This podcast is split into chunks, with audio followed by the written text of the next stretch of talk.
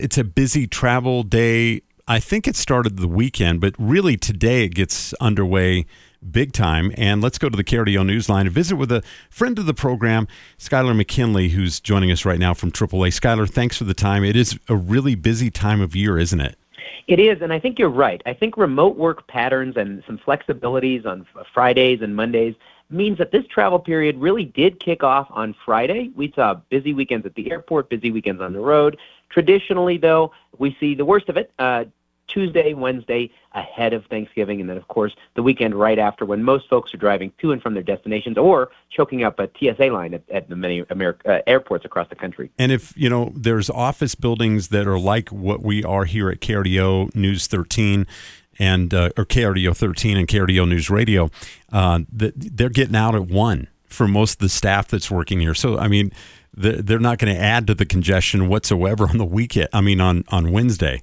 Right, exactly. Although, you know I will say that Wednesday throughout the whole day is forecast to be the busiest on the roadways uh, within our data.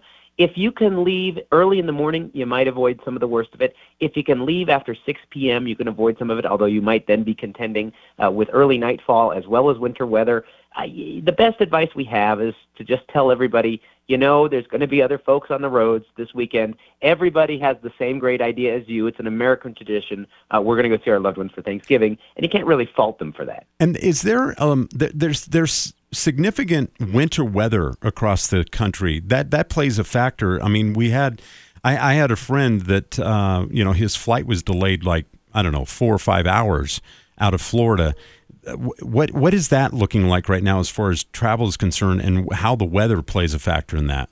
We're tracking that most closely. Most flights are delayed or canceled because crews or planes can't get to be can't get to where they need to be. Ah. Weather's going to impact that. So even if you're traveling from Tampa, a flight that might be inbound to take you from Tampa to Denver could be stuck in Chicago. That's generally why you see those delays and cancellations. You know, at this point ahead of the holiday, uh, pack your patience. Know that this yeah. is going to happen. It is. It's this time of year.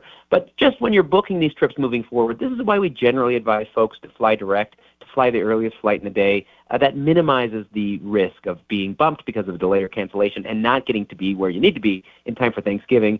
Personally, I always try to travel a couple days ahead of my plans just in case something does happen, I'm not stressed about getting uh, home for the holidays. Yeah, that's true. And the, the, gas prices, they, they seem to be pretty good right now. I mean, it, it, it's kind of a buyer's market. That's a great point. I just looked at the data. This is the cheapest Monday in 2023 since January. Prices wow. have not been this low at a national average. In Colorado, they are falling quickly. They are down about 50 cents on the month. Uh, because our prices were so expensive last year, uh, and this time, really, at the beginning of the year through now, as a function of the Suncor shutdown and some other regional factors, we haven't seen the giant drop off that a lot of other states have. But still, 50 cents in a month is meaningful. Yeah. I'm sure most drivers like me would rather be paying what we paid a few years ago, and, and 250 per gallon, 215 per gallon, sometimes even less. Um, so prices are cheaper. Uh, that's I think a welcome relief, so we can spend a little more on stuffing, as it were. But they are still abnormally expensive for yeah. where they should be for Thanksgiving. And I've got my, you know, I've got my dollar discount from King Soopers, so that's going to make you know the uh, like around a dollar something. I mean that that I haven't I haven't had a dollar ga- you know gallon price, price for a gallon of gasoline in that price range for for quite some time it almost makes it feel like we're living in those days uh, right when the pandemic hit, where gas briefly went negative, and you had to pay yeah. people uh, to take uh, petroleum off your head. Yeah, no question, Skyler. I know you're busy. Thanks for the time. Uh, enjoy the holidays. We really appreciate it, and we'll always look forward to talking to you soon. Stay safe out there, guys. I really appreciate it. Okay,